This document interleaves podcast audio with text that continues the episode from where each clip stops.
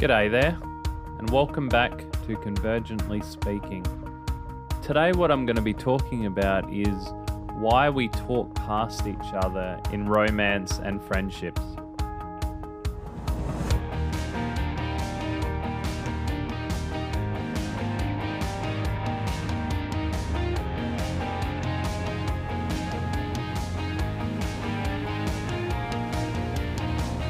Full disclosure, I'm not totally sure how I'm going to tackle uh, what I see as a bunch of moving parts in this subject matter. In a typical introverted, intuitive fashion, I see I have like this string of ideas and thoughts that all feel inherently connected, and I feel like I have to share them all. So, if I could label the whole area that I've been digging down in and thinking about for some time, I would sum that up as sense making or how we make good sense of the world. And the piece of this puzzle that I'm wanting to focus on today is is the way in which our different ways of making sense or ways of interpreting the things that we see around us uh, uh, differ from one another and how this impacts on our romantic relationships and our friendships. Why do we talk past each other? In my work with couples uh, and in my personal life, both family and friends, the thing I see time and time again behind conflicts and issues, rather than bad intent, I usually see misunderstanding.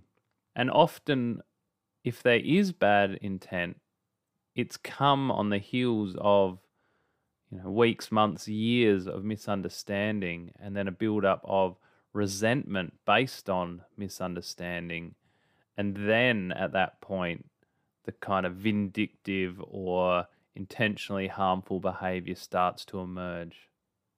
So when we think about sense making, I think we need to first acknowledge that as humans, we have limited capacity to consider or to take in and consider all the data on an issue.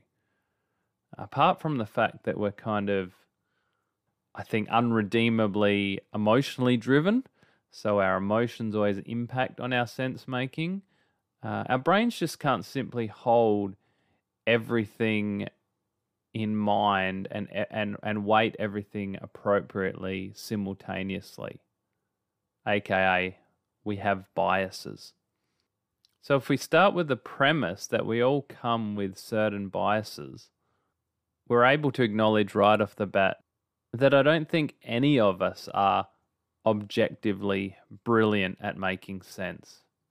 We all have big gaps or big blind spots in our software and mechanisms for making sense of what is happening.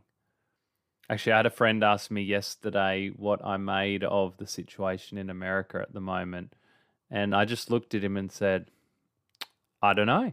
And I was surprised at um, how refreshing he found that. He said, Oh, gosh, that's the most honest answer I've had, or something to that effect. That was a hard won answer. I spent lots of time and energy, and I don't know. I'm not sure. And I think this gets to the heart of like the first layer that I want to speak to here, which is realizing that none of us have the perfect machinery to uh, make sense of the world and make sense of others. Uh, you might be good at this, well, I'm good at that, and none of us are good at some other third or fourth thing. But in terms of sense making and in terms of misunderstanding each other.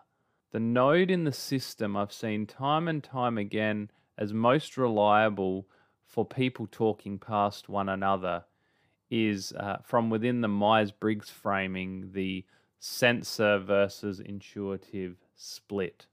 Uh, I read somewhere, and I can't remember now, but years back, a comment that in a couple, the biggest difference that that couple can have is one being a sensor and the other being an intuitive. And my real world lived experience working with couples and just living in my daily life is that this is true. I've, I've, I've seen this time and time again.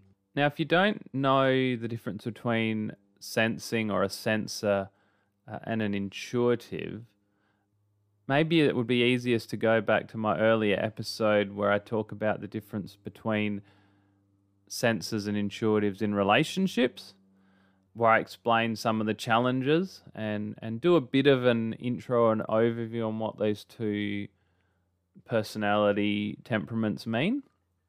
Uh, but for the sake of this podcast, I'm just going to go forward with the assumption that you have a, you know, a basic understanding of this. For me, what I've found to be possibly the most clarifying of what is going on here in the difference in how sensors versus intuitives go about uh, interpreting or just simply understanding a topic is the fact that for intuitives, when they first come across uh, maybe it's a task, or maybe it's a, a topic, or maybe it's some philosophical idea, they want to start with the headlines. They want to start with the big picture. I'll give you an example from my own life. I could never understand when I was younger when I'd start a new job and on the first day when I'd be getting the induction of, you know, how to complete different tasks and, and the procedures by which the company required me to uh, to complete those tasks, etc. Um, I could never understand why, if I wasn't given the big picture first, I found myself scrambling and easily overwhelmed.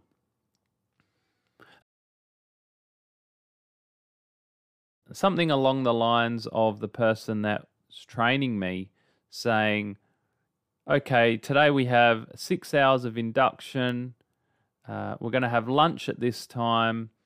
Um, we're going to do a bit of group work. We're going to focus on these types of areas. Uh, we're not going to worry about this other stuff today. And by the end, you should be able to do A, B, C, and D or by the end, you should know 80% of what you need to know to be able to do your job sufficiently. And then transitioning into, say, the first module or the first point uh, for the for the day's training. However, now that I understand that I'm intuitive, I understand that this is the way that my brain uh, naturally prefers to function. I, I like to go big I like to get the broad overview. I like to get a feel for what I generally think is happening, what I generally think the meaning of something is. And then, and only then, can I start to dig down. Whereas, whereas for a sensor, it's essentially the opposite. And the way I now visualize it, and, and I'm not a sensor, and so I'm not claiming this is the best metaphor.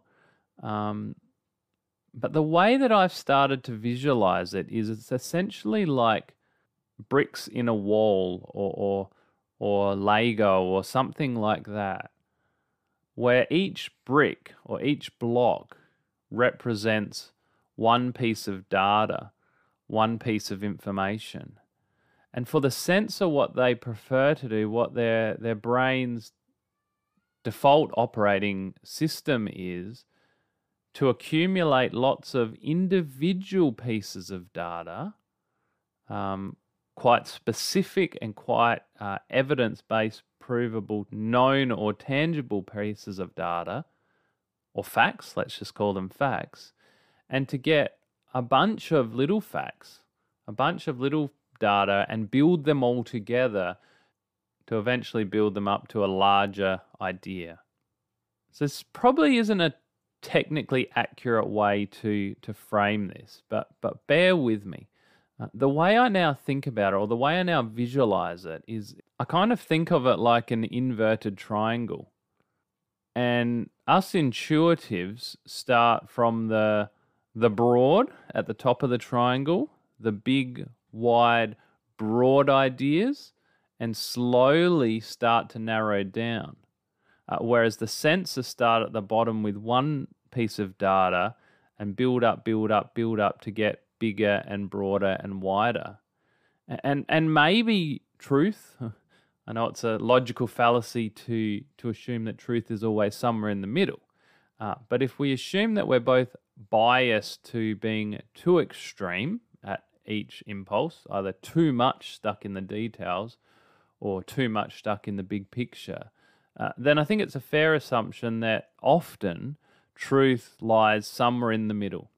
And so, for example, I have a good friend who is a sensor, and we've had a few conversations lately where, as we've gone backwards and forwards, it, becomes clear that we are residing in a similar space in the middle of, let's say, this triangle. We are residing in a similar position, a similar belief. And we got to our views from an entirely different process. So I started big and worked hard to get to smaller because that's not my skill. Uh, and he started small and worked hard to get to bigger because you know he's not as skilled at the big picture he's more skilled at the the smaller details and so all that convoluted explanation and i hope you're following me here leads me to the, the, the comment and the conclusion that I don't believe that either the intuitive or the sensing process is superior. And I also believe that both thrive in certain contexts. There's contexts where using a more sensor approach to understand things uh, is a little bit more useful or accurate, and there's there's approaches where the big picture and having to make a few leaps of faith and a few jumps to try and get to the bottom of things uh, without all the specific factual sensory data is the better approach or the more utilitarian approach. But obviously, the best approach is a combination. You have someone who's uh, highly developed in the sensor aspect, someone who's highly developed in the intuitive aspect. And if you look at the other pieces of of Myers Briggs personality types, um, and if you go a layer or two deeper, you can also look at other aspects of Myers Briggs personality types. So you get the intuitives that are feelers, or the sensors that are thinkers, or the sensors that are feelers, and, and so on and so forth. So, why do we talk past each other? Well, I think we fundamentally talk past each other often because we're starting from different positions. If you yourself are a sensor and your partner's an intuitive, and you come and you look at, say, making plans for going on a family holiday, the intuitive is by nature going to want to go with the big brushstrokes. They're going to say, well, we want to have a really great and fun time. Uh, to do that, we probably want to go to a place with warm climate, um, that's comfortable, that's you know a few a few big brushstrokes of of what they value or what they think is important. Uh, whereas the sensor may not come from that place at all. They may be saying, all right, how much money do we have? When do we want to leave for this holiday? Uh, do we have enough leave to take from our jobs?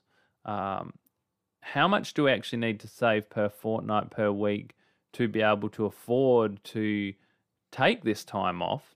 Can we actually afford a destination that has a nice warm climate? Um, or should we maybe travel in winter when the accommodation's going to be a bit cheaper? And so they're likely to start with the the smaller details first, uh, and then build up. And so, of course, as both parties engage and are maybe excited about this holiday, uh, very quickly misunderstandings can occur uh, and very quickly tensions can arise where both parties are focusing and emphasizing different things, um, even if they maybe have the same shared goal uh, to go on a enjoyable family holiday. So I hear you asking, well, that's all well and good, but but what can be done?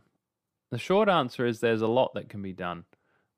But I think one of the highest leverage things on this subject matter is understanding and acceptance, uh, which I think comes from understanding.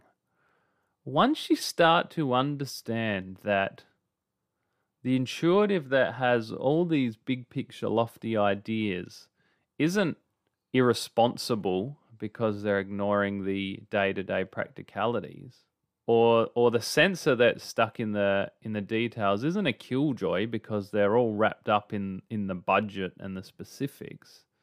Rather they're operating in the way that their brain is set up and has been trained to do as i said on a, another episode there's always a cost of specialization if you've developed your abilities as a sensor, you you by nature have not developed your your intuitive sensibilities, and vice versa. Now there are people that have developed both, uh, but we always still have a, a bias, a default in the way in which we look at and interpret things. So I think understanding and then acceptance uh, are important, and then that naturally leads on to empathy. And hopefully, as well, the understanding leads on to being able to think more strategically. So rather than being annoyed and wanting to criticize our, our partner or our friend uh, or our work colleague, starting to actually see the strengths in the way in which they're different. And I think that this also begins with seeing our own weaknesses, being aware of our own biases, being aware say for myself, that I can be caught up in big lofty ideas and uh, and tend to neglect some of the the practical but really really important details of whatever the domain I'm interacting with is. So once we see our weaknesses, then we can start to actually see, hey, this person that annoys me or this person that I've been having a conflict with or this person that I feel is constantly misunderstanding me actually has good reason for this. There's actually a really concrete explanation for what's happening. Uh, their brain works differently, they have a different skill set. Uh, and then I think it's on us to sort of work to see the good, to understand the good that they can they can bring, um, because the bad's usually quite obvious, and we we're easily we can easily focus on that. And then start to incorporate into our assessment the positives that this person can bring whilst incorporating our knowledge of their weaknesses uh, and doing our best to to fill in those gaps.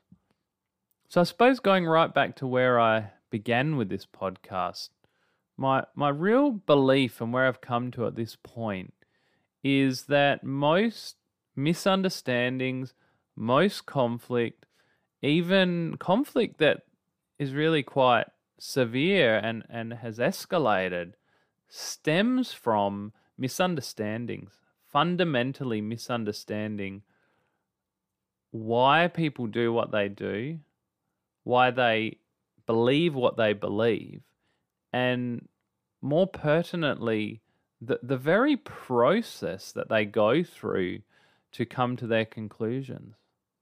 And I want to propose that if you look at someone and your go to for interpreting what they're up to is that they're stupid or that they are immoral and evil or that they have some other defect or bad intent, uh, I want to propose that you probably actually don't understand what's happening for them and the way in which they see the world.